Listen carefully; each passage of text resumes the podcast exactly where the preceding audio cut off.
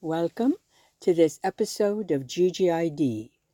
Today, Trust in Science.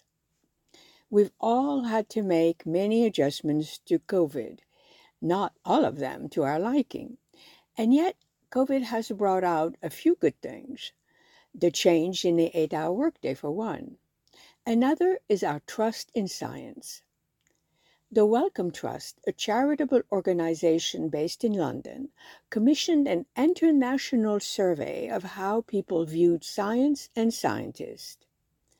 One of their areas of interest is public health, one reason being that public health policy and programs, which usually come from governments, cannot succeed without the public's trust in science.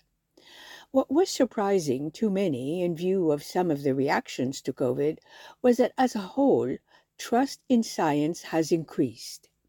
The report that was issued showed that 80% of people from 113 countries trusted science either a lot or some.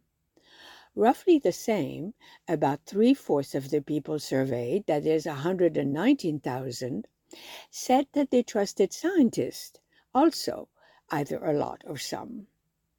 The percentage of people who said that they trusted science a lot rose about 10% in East Asia, including China, Latin America, Eastern Europe, and Southeast Asia. In the United States, as one would expect, the picture is more complex. 54% of people said that they trusted scientists a lot, an increase of 9%, over the previous Wellcome Trust poll in 2018.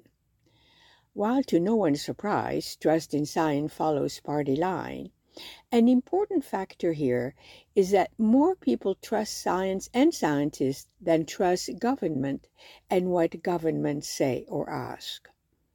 While that finding has big implications for policymakers, and I hope that they will pay attention, the point is that trust in science is making small inroads despite our polarization. That's why I wanted to share this with you, because it's easy to look at our divisions and not see the cracks where the light gets in. That is, if I may borrow a Leonard Cohen's lyric. Thank you for listening, and until next time, let's make sure that we notice all that's good out there.